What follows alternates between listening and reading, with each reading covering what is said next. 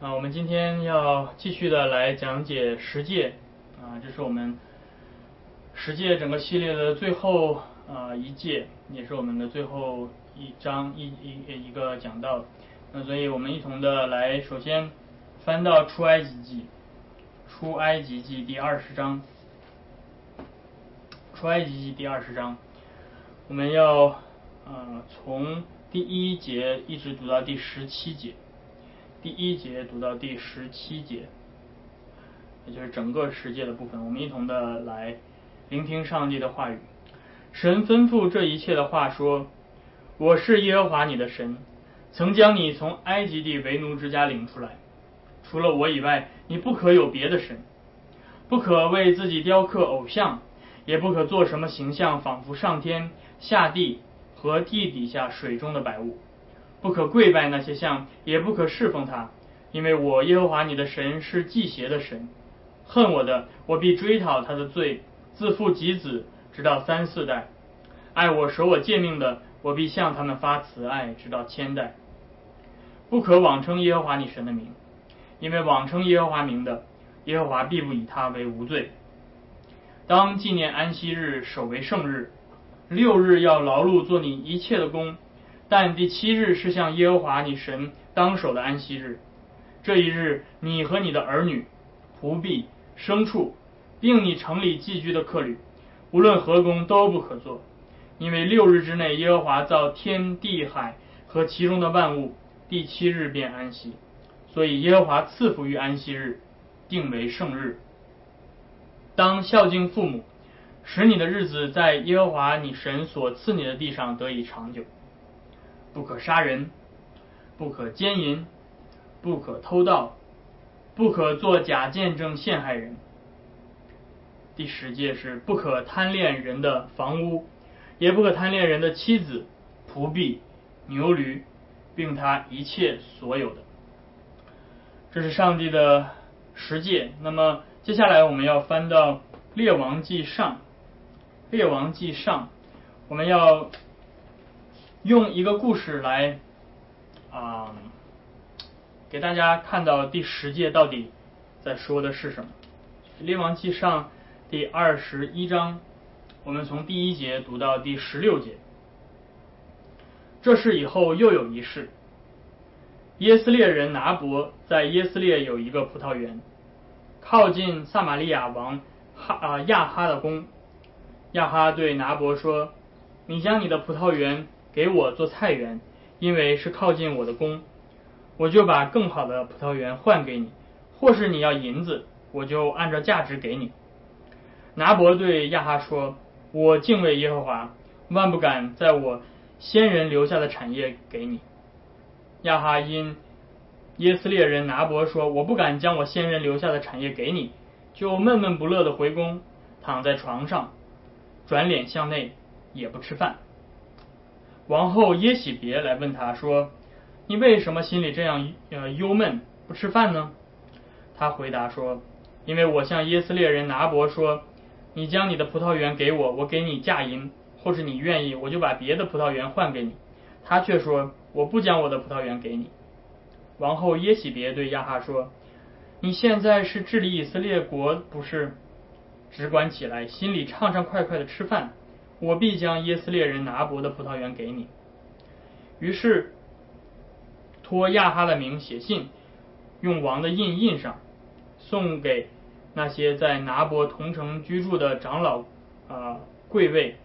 信上这样写着：你们当宣告禁食，叫拿伯坐在民间的高位上，又叫两个匪徒坐在拿伯对面，做见证，告他说：你傍熟王神和王了。随后就把他拉出去，用石头打死。那些与拿伯同城寄居的长老贵位，就得了耶耶喜别的信，就照信而行，宣告禁食，叫拿伯坐在民间的高位上。有两个匪徒来，坐在拿伯的对面，当着众民做见证，告他说：拿伯啊，匪赎王和神和王了。众人就把他拉到城外，用石头打死。于是打发人去见耶喜别说：“拿伯被石头打死了。”耶喜别听见拿伯被石头打死，就对亚哈说：“你起来得耶斯列人拿伯不肯为嫁银给你的葡萄园吧，现在他已经死了。”亚哈听见拿伯死了，就起来下去，要得耶斯列人拿伯的葡萄园。我们今天读上帝的话语就到这儿。今天我们来到第十届，那么在讲解第十届之前，我们来看了这个记载在圣经当中的一个故事。亚哈，以色列的君王，可是他现在就像一个三岁小孩一样，一旦得不到自己想要的东西，就耍脾气，闷闷不乐，不吃饭。他已经拥有了豪华的宫殿，享受着荣华富贵，他是一国之君，权力无上。然而他却为着一块葡萄园而闷闷不乐。但是因着他的这个泛滥的欲望，最终酿成了一桩悲剧。拿伯被诬告，最终惨死在乱世之下。然而亚哈并没有因着得多得到这块葡萄园而变得更幸福。实际上，接下来先知向他宣告了上帝的审判。最后，亚哈和他的王后耶喜别啊都惨死，他们的尸体啊被野狗吃掉。这是一个圣经经常给我们看到的一些非常真实并且露骨的啊一些的事件，让我们去思考上帝的话语。今天我们来到了第十届的最后一届。不可贪恋。乍一看，这条诫命看似与其他的诫命有一些不同。其他的诫命大家还记得熟悉提到，例如说不可杀人、不可奸淫、不可偷盗等等。这些大部分的诫命都最直接的谴责一些外在的行为。尽管我们之前在讲解其他诫命的时候，按照外在和内在内在相互呼应的一个原则去理解，每一条诫命都应用在我们内心当中。但是这些诫命是先直接的禁止外在的行为，然后由外向内的去应用。但是这第十诫却不同，这第十诫直接提到的是人们的内心活动，不可贪恋。既然其他诫命，例如像不可偷盗这条诫命里面，上帝已经禁止了内心当中的贪婪，那么为什么上帝还要加上这第十诫呢？这感觉显得比较。啊，多余，对不对？其实我们看到这第十诫并不是多余的一条诫命，这第十诫是把其他诫命的所有的内在原则都提出来了，也就是上帝的要求不仅仅是外在的行为上的顺服，上帝也要求内心当中的顺服。上帝是审判人心的主，这表明上帝的律法是属灵的，这是上帝的律法与人类的法律最不相同、最不同的地方。人看人是看外表，我们只能够凭着人的行为或者言语去判断一个人，但是上帝是直接看到人的内心，看到我们最隐秘的地方。因此，就像伟大的改教家马丁路德在呃注释这节诫命的时候，他说：“这最后一条诫命不是给那些世上表面看起来大邪大恶之人的，这第十条诫命是给那些。”在世人眼里看来最正直的人，那些最被人称赞为有美德的那些人，那些在前九条诫命都不觉得受到冒犯的那些人。因此，这第十条诫命是包括了这世上所有的人，甚至使徒保罗，他身为法利赛人，他可以承认自己遵守上帝的诫命，但是当他来到第十条诫命面前的时候，在罗马书第七章，他提到他认识到自己的罪。他说：“若非律律法说不可贪心，我就不知道何为贪心。因此，上帝用第十条诫命来结束整个上帝的道德律的颁布，是再合适不过的一件事。因为上帝的诫命不是要让我们像法利赛人那样去自以为意，而是要打消一切我们想要靠自己的能力遵行律法的妄想。上帝的第十诫要说服我们。”让我们向上帝承认，我们真的是罪人，并且引导我们去寻找一位救主。因此，让我们怀着谦卑的心来领受上帝的这第十条诫命。我们与往常一样，要从呃两个方面来解析这条诫命，从禁令以及从正面的要求两方面来入手。然后接下来我们要来看耶稣基督如何的成全这条诫命。最后我们要来看这条诫命对于我们这些信靠耶稣基督的人啊的具体的成圣的生活如何的应用。所以我们先来一同的来看这条诫命的禁令。这条诫命啊的动词非常的呃直接，他说不可贪恋啊 hamad 这个这个动词。呃，在另外一处平行的记载，也就是在《生命记》第五章那里面，啊，这节这一条诫命用了两个不同的动词，嗯，但是不论如何，这个动词啊非常的直白，它指的就是想要获得某某个东西，或者喜欢某个东西，有的时候会会被翻译成渴望或者欲望等等。但是实际上，我们需要意识到，这个词并不是，并不通常是一个贬义词，啊。实际上，这个词在最开始使用的时候是一个褒义词。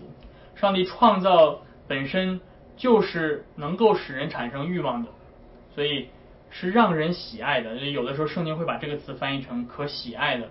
那我们直接看到，在最开始出现这个词的时候是创世纪第二章，在伊甸园里面，耶和华神使各样的树从地里长出来，然后说这些树是可悦人的眼目。其上的果子好做食物，那这里面就用到了这个词啊，就是哈玛的这个词，就是可以让人喜爱的啊，让人产生欲望的啊，所以这是一个好的事情啊。当上帝所造的美善的事物进入到我们的眼睛当中，进入到我们内心当中，我们看到我们高兴、快乐、喜爱的这种情绪，就是啊，就是我们的欲望。因此，我们看到圣经当中其实。告诉我们，我们的欲望是好的。上帝赐给他的百姓五谷和美酒，来满足人们对饮食的欲望。雅歌之当中赞美夫妻之间对彼此的这种爱恋，也是一个非常好的欲望。啊，我们有对生养儿女的渴望，我们有正当的努力工作，改善我们的生活的这种渴望。嗯，所以十诫告诉我们。上帝的律法所教导的，并不像佛教所说的，呃，类似像这种禁欲主义，好像看万物皆空，啊，因因为圣经承认，上帝所造的一切都是美善的，上帝所造的这一切都是使得人有自然合理的好的欲望，上帝不是吝啬的上帝，上帝是厚赐百物给我们享受的上帝。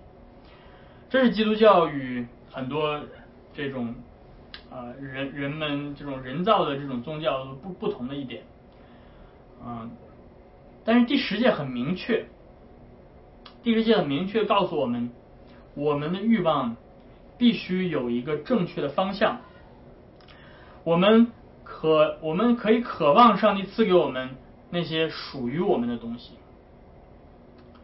但是我们所不能够渴望的，我们不能够想要的，是那些不属于我们的东西。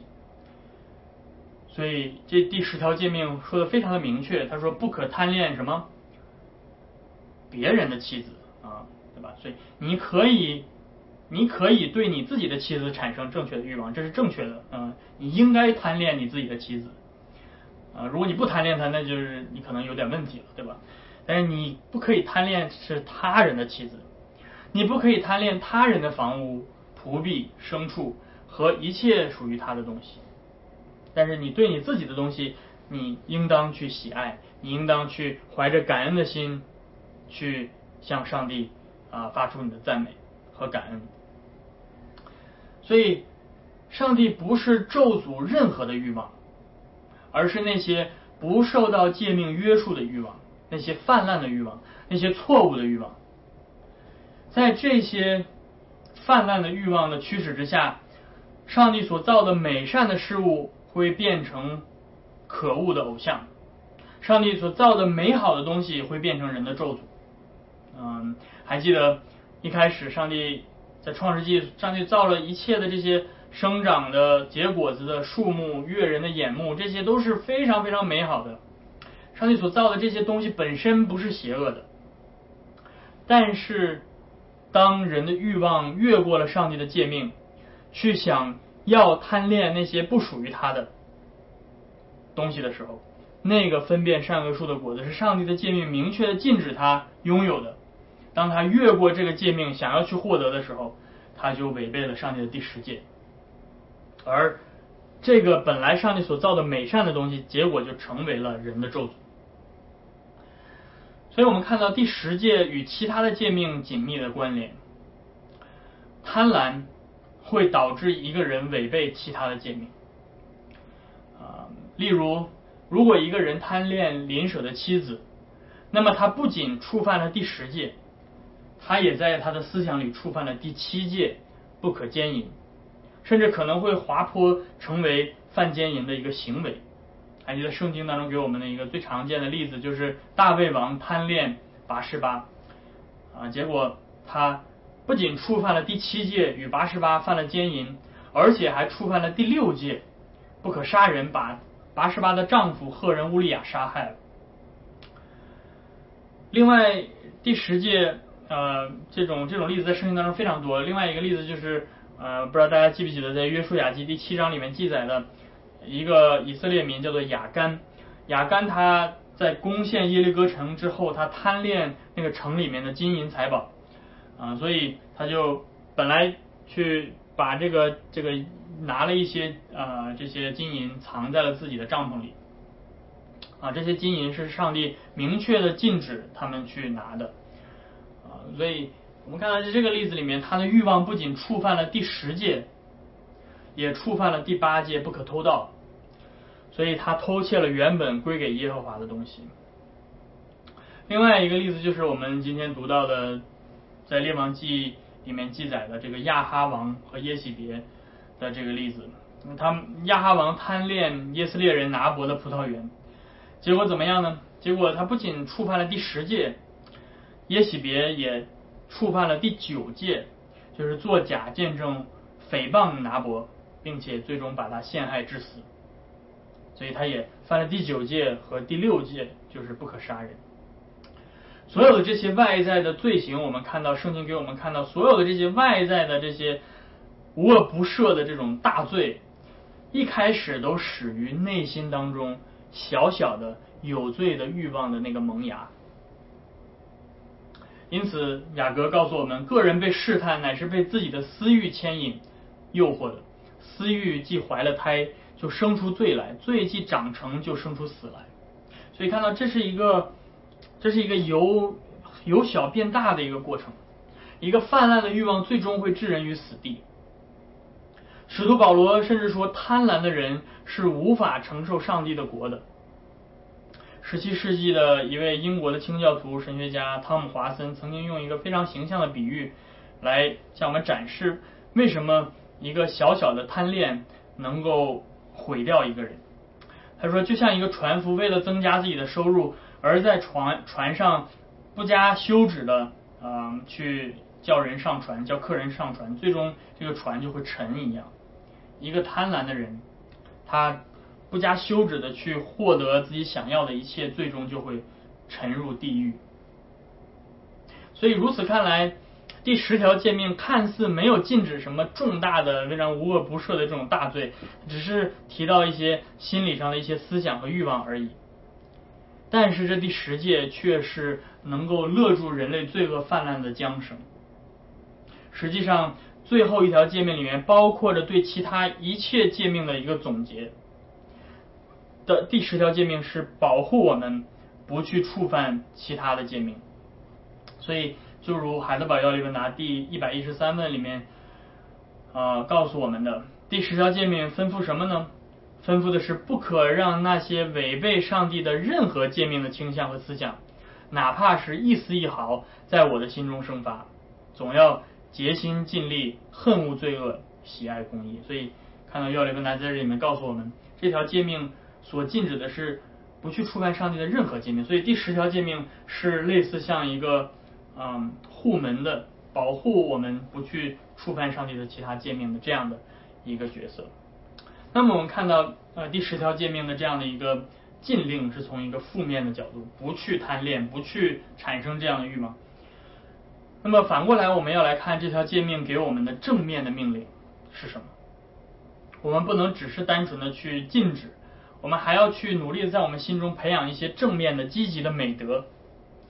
那么，当第十条诫令诫命禁止我们去贪恋的时候，它同时给我们正面的命令是什么呢？那我们相信大家都很容易能够想到，那就是知足。知足，一个知足的心，是第十条诫命给我们的正面的命令。保罗提醒我们在提摩太前书第六章第六节，说敬虔和知足，加上知足就是大利，也就是敬虔的心和知足的心才是我们真正的财富，而敬虔和知足是相辅相成的。那接下来我们会来具体谈到底是怎么怎么回事。圣经里面所谈的这个知足是一个非常特殊的一个一一种美德。和我们今天很多其他的宗教也好，或者一些心理学的辅导里面的理论所谈到的知足是不一样的。啊，今天很多这种自助性的心理学理论，或者一些东方的宗教，例如佛教里面的禅宗等等，他们也会谈到知足啊。但是他们所谈到这个知足，就是说你不要去呃想那些你不能够获得的这些东西，对吧？呃，你这是给自己徒添烦恼，你只要享受当下你有的、你拥有的，然后你怀着一个知足的心、一个感恩的心去过你的生活，你的生活就会变得很灿烂。你原来看的生活都是灰灰茫茫的，但是你改变心态之后，你就能够看到你的生活当中处处都充满着阳光和色彩啊，等等，这些很美的这种心心灵鸡汤的这种说法。但是你如果你们仔细注意的话，你会发现。当这些呃流行的心理自助的这些理论，或者是东方的宗教也好，他们讲知足的时候，他们的目的是什么？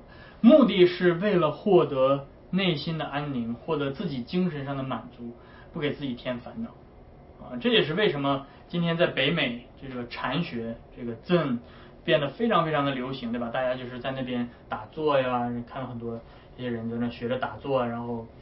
进入到冥想啊，嗯，为什么在北美这种禅学这么流行？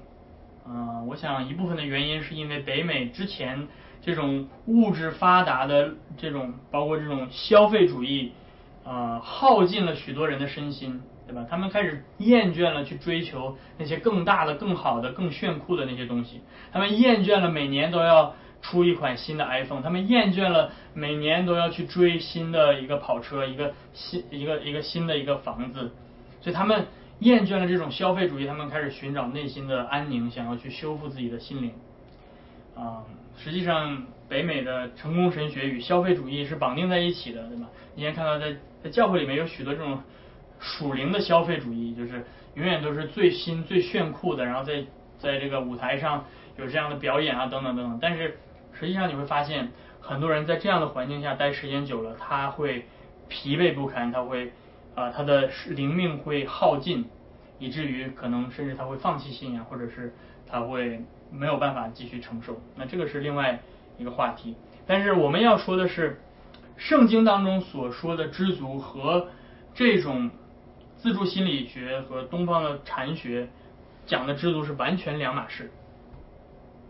圣经所说的知足，是扎根于对上帝的信靠之上，是满足于上帝的旨意，而不是我的旨意，是真正接受是上帝做主，他决定他要赐给我们什么。所以，就像希伯来书的作者告诫我们的，他说：“不可贪爱钱财，要以自己所有的为足。”为什么？不是因为这样你就可以。获得更好的一种心灵状态，获得一个心理的健康，不是因为这样你就可以获得心灵安静。他说：“因为主曾经说过，我必不撇下你，也不丢弃你。”所以看到了吗？圣经里面所说的知足的那个根源，不是我自己满足我自己的内心安宁，而是我信靠上帝他的应许。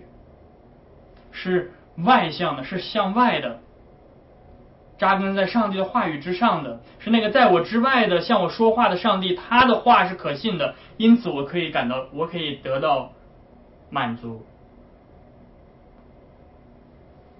所以这是为什么保罗说敬虔的心和知足的心是彼此相辅相成的。真正的符合圣经的知足，一定是基于对上帝的敬虔的心，而一个真正敬虔的心，敬虔的心，则一定会带来属灵上的知足。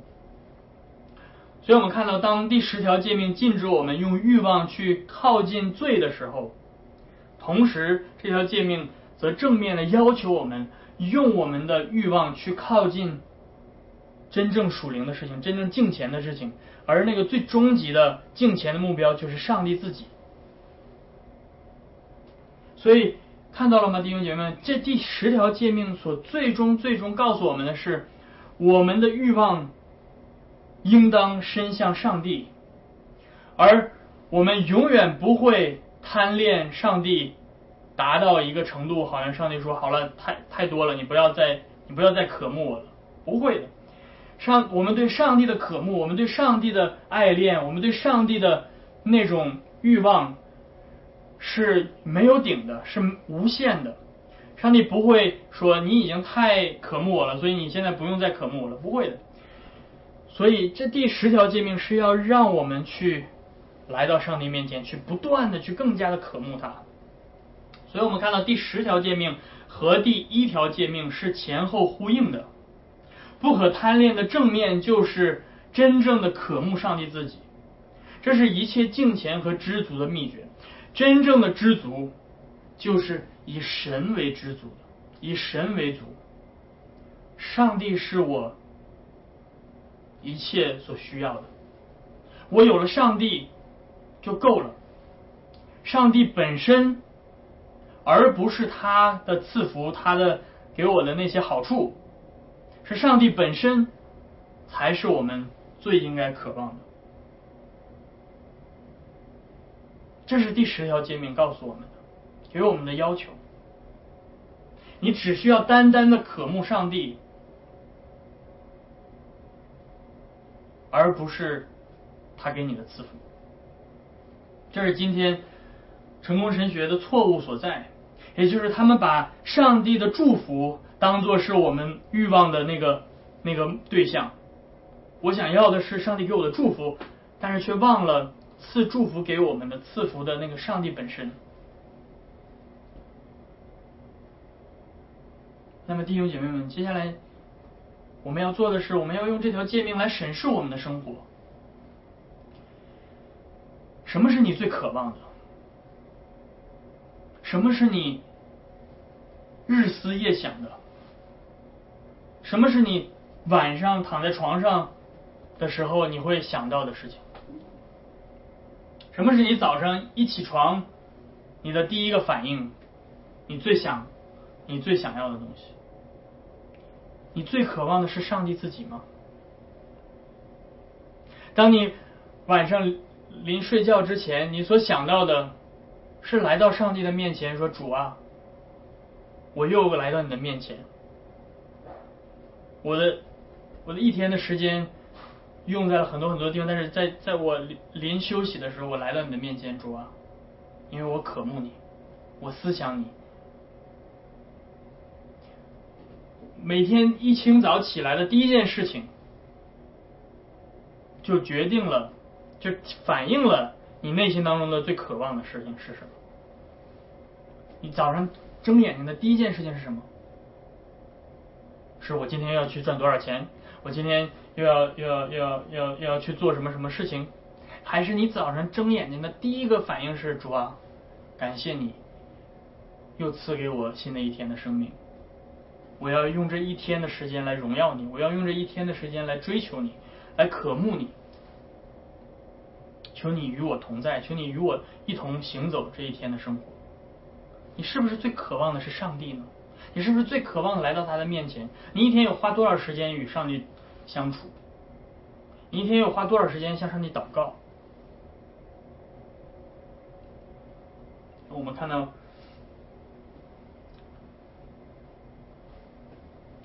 这呃上个世纪有一个非常伟大的一个神学家，也是一个政治家，叫做亚伯拉罕·凯布尔。当他去周游地中海的时候，他去到这个土耳其，他去到包括中东地区，他去到这些穆斯林的地区。他回来的时候，他忧心忡忡。他说他看到了这些穆斯林，他们虽然他们信仰是错误的，但是他们的那种虔诚是西方的基督徒所所完全不具备的。他们每天可以花很多的时间，他们就到了这个时间，他们哪怕手里正在做非常非常重要的事情，他们会马上停下来，然后去祷告。他说：“不管他们的信仰的这种，他们信仰非常的错谬，但是他们那种敬虔，他们那种虔诚，是西方的基督徒所非常非常欠缺的。今天，我们如果我们知道我们所信仰的三位一体的上帝，我们意识到我们的救主耶稣基督为我们所做的这一切，我们明白了救恩，明白了福音，这对于我们的。”敬虔的生活有什么影响呢？还是你就像是一个不信的人一样过自己的生活？你是不是最渴望的是上帝？因此，来到上帝的律法面前，我们要谦卑我们自己，而不是自以为意。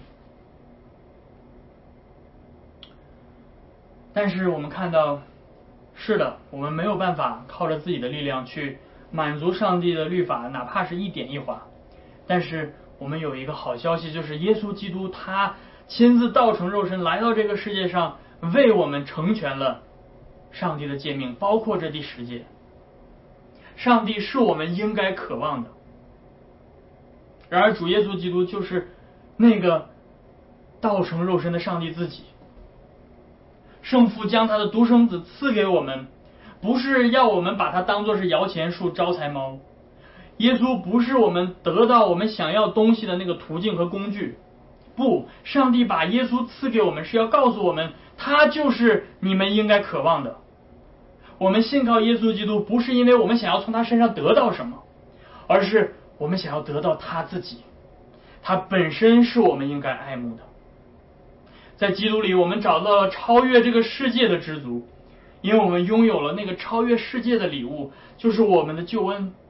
上帝如此的慷慨的把这位救主赐给我们，他从永恒之中拣选我们，差他的爱子耶稣基督在十字架上替我们死，为我们流血，并且借着圣灵和圣道呼召我们，赐给我我们真信心，以至于我们可以被称义，并且使他儿子耶稣基督的灵进入到我们的心里，内住在我们里面。使我们能够被收养，成为与基督一样的同为后嗣的那个身份，让我们继承基督的国度。难道我们不能够因着这样的救恩而渴慕他吗？我们难道还要去想着今生今世所所所所要获得的这一点点随之而去的这些地上的情欲和和一切的这些暂时的东西吗？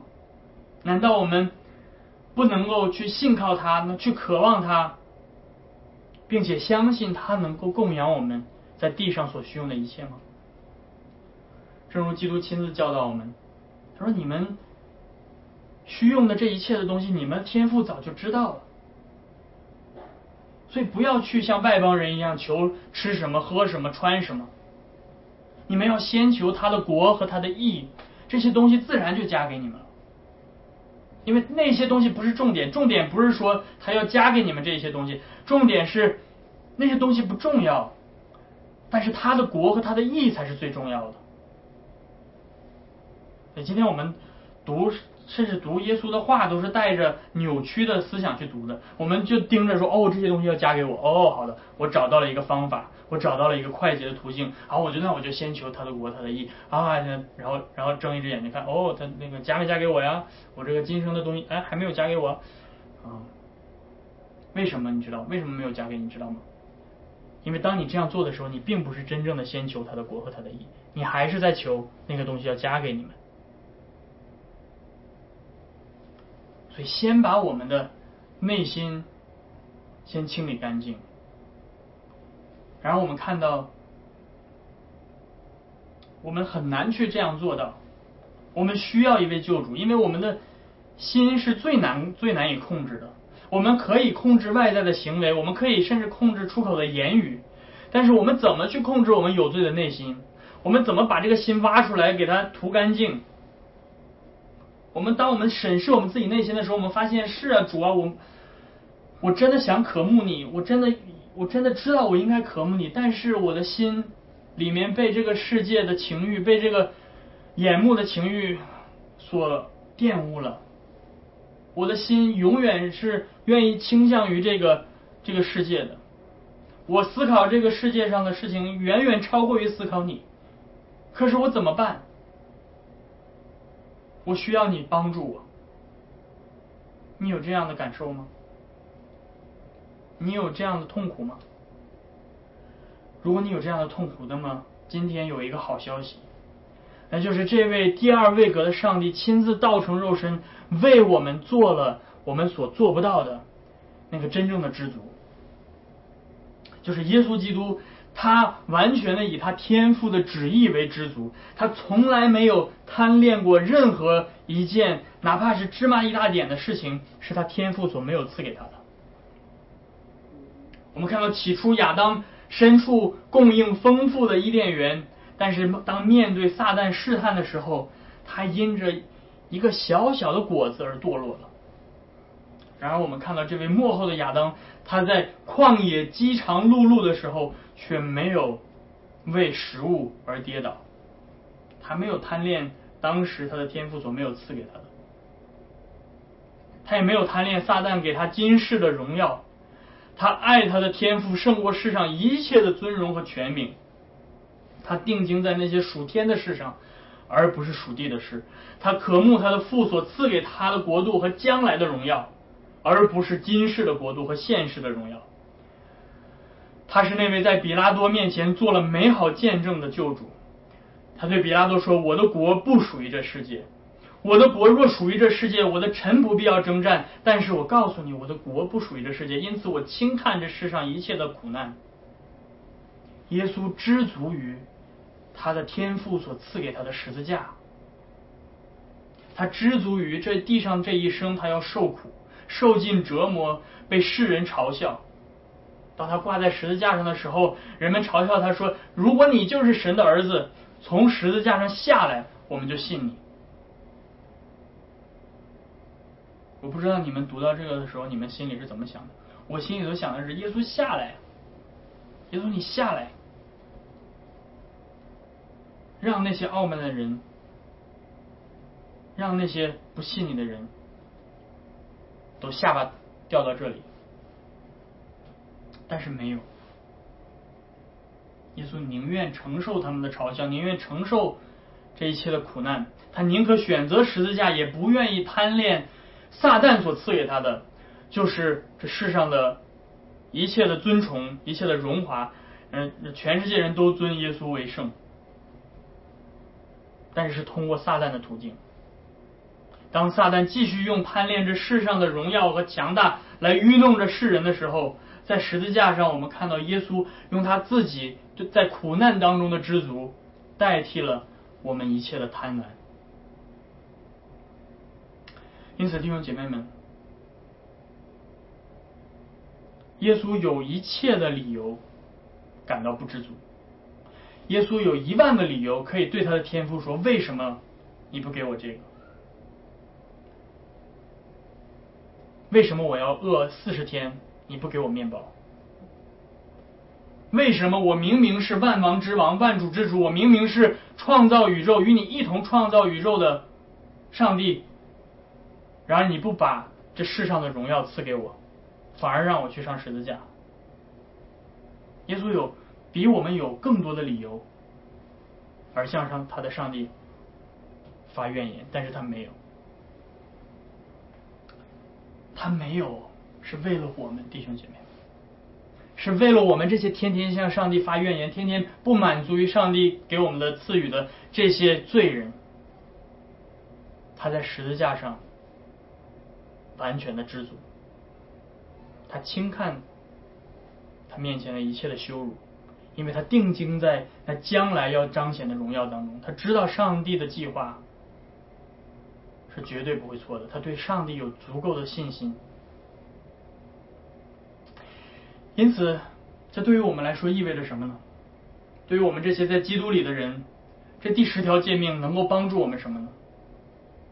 首先，我想说的是，这第十条诫命应当提醒我们，我们内心当中最深的渴望，应该是上帝自己。就像伟大的第五世纪的教父奥古斯丁他说，在他的忏悔录当中的第一句话，他说：“因为。”主啊，因为你造我们是为了你自己，所以我们的心如果不安息在你的怀里，就不会得到安宁。上帝创造我们是为了他自己，所以我们必须回到上帝的面前，才能够得到真正的安宁。而这并不是说，好了，我们已经在这个世界上获得了我们想要的一切，但是我们还没有得到安宁，所以我们才回到上帝面前，不是的。而是说，如果我们得到了上帝，那么我们可以在这世上失去一切。保罗说：“我可我可以把一切都视为粪土，我我只要得到耶稣基督就够了。”上帝不是用来满足我们私欲的工具，上帝就是我们一切的满足。但是从这个表面上来看，弟兄姐妹，我们需要谨慎一点，那就是真正敬虔的人，在这个世上并不总是蒙福的。圣经很清楚的告诉我们，恶人在这个地上享福，而义人会遭害。当我们看到这种情形的时候，我们很容易失去对上帝的信靠和满足。啊，就像诗篇四十三篇，在那里诗人亚萨，他看到恶人富足平安，就心怀不平，他在上帝面前倾诉自己的痛苦。他说：“我实在是突然清洁了我的心，突然洗手表明我的无辜。”为什么？因为。你看那些不信靠你的人，那些那些恶人，那些行恶的人，那些诡诈的人，那些亵渎神的人，他们怎么你反而祝福他们，让他们在地上衣食无忧，让他们啊财富满盈，而我我是天天侍奉你的人，我是遵行你的话语的人，为什么我却每日遭害？但是当他进入到上帝的圣所。默想上帝的时候，他终于想明白了。他意识到上帝是故意使这些恶人无忧无虑的，是要为了让他们最终落入到沉沦之中。而上帝最终要拯救那些是在苦难当中依旧以神为乐、以神为知足的人。所以他向上帝发出感慨的诗篇第二二十五篇，他说：“除了你以外，我在天上还有谁？”除了你以外，我在这地上也没有所爱慕的。尽管我的肉体、我的心肠衰残，但是上帝啊，你是我的力量，你是我的福分，直到永远。如果你决定做一个敬虔的人，如果你决定做一个艺人，让我告诉你，你在这世上不会享福的。如果你决定做一个跟随耶稣的人，那么我告诉你，你在这个世上是会受苦的。所以我 我有的时候经常我会对那些想要信耶稣的人，我会 我会劝他们：你真的决定要信耶稣了吗？你真的决定好了吗？你真的想清楚了吗？啊，今天很多人很多教会说啊，来吧来吧，信耶稣信耶稣信耶稣了之后就得福啊，就是来勾引你过来信耶稣。但是我从来不这样做，我这是反着做。不要信耶稣，信耶稣干嘛？你知道信耶稣要在这个世上付代价的。当你真的想清楚了，你在这个世上要受苦而不会得福的时候，你还要坚持信耶稣，那个信心才是真的。为什么基督徒在世上要受苦？答案很简单，因为耶稣基督，我们的主，道成肉身的上帝自己在世上尚且受苦，那么作为基督的教会，作为跟随基督的人，我们在地上也一定会跟随我们主的脚踪。去受苦的。实际上，马丁路德把受苦作为真教会的记号之一。然而，就像耶稣知足他自己的十字架一样，我们也应当背起自己的十字架，感恩知足的来跟随我们的主。就如耶稣没有在地上做任何的政权和文化的控制者一样，基督的教会也不应当贪恋世俗的权利的诱惑。基督真正的国度不是在这地上人造的天堂，而是将来的新天新地。因此，让我们知足于主耶稣的应许。他应许他将来必要再来，我们不必担心，他一定会再来，带领他的众天使开启那个我们眼未曾看到过、耳朵未曾听到过、心未曾想到过的那个永恒的国度。因此，让我们怀着这个知足的心来等候他，盼望他早日到来。那这是我们今天讲解的十诫第十条诫命。最后，我们需要花一点时间来简单的总结一下整个十诫的这个系列。十诫是上帝的道德律，也是基督教会教导信徒的最基本的内容之一。当我们学习上帝的律法的时候，我们需要非常的谨慎，我们要小心，不要像法利赛人那样骄傲或自以为意，以为我们可以满足上帝律法的要求。相反，我们要怀着一个谦卑和悔改的心，在律法的光照之下。更加的认识我们的罪之深之多，并且借着律法把我们转向基督的福音，单单的依靠他，承认他是我们的义，并且靠着圣灵在律法的帮助之下过感恩的生活。这也是我们的要理问答所教导我们的。第一百一十四问要理问答问：那些已经归向上帝的人，能够完全遵行这些诫命吗？回答说是不能。即使是最圣洁的人，在今生在这种顺服上，也只不过是刚刚起步，微不足道。但是他们的确定义不仅照着上帝的某一些诫命，而是照着上帝所有的诫命开始他们的生活。而第一百一十五问，要理问答问了这样一个问题：既然没有人能够遵行上帝的诫命，为什么我们今天还要这样宣讲呢？这个回答值得我们记在脑子里面。首先，第一，我们今天依旧要学习十诫的原因，不是说我们可以完全的遵行，好像彰显自己的义。不，他说，第一，首先要叫我们一生一世越来越认识我们的罪性，从而更迫切的寻求在基督里的赦罪和公义。第二，好叫我们持续不断的努力，并且不住的祈求上帝赐下圣灵的恩典，从而使我们越来越照着上帝的形象被更新，直到此生之后。达到完全。因此，弟兄姐妹们，让我们把我们的眼眼光定睛在耶稣基督身上，而不定睛在我们自己身上。当律法的光照亮你的时候，让你看到你的生活当中充满了罪的时候，不要灰心，也不要气馁，继续祈求圣灵的帮助，不要失去盼望，因为我们的救主是信实的，他保证他必要再来，要把我们都更新了，使我们完全脱离罪和死亡。并且最终成为完全，难道这个好消息不值得我们用一生去感感谢他、赞美他吗？让我们用这地上的一生的年日来荣耀主耶稣基督，因为他是配得一切尊贵、颂赞、荣耀的，直到永永远远。阿门。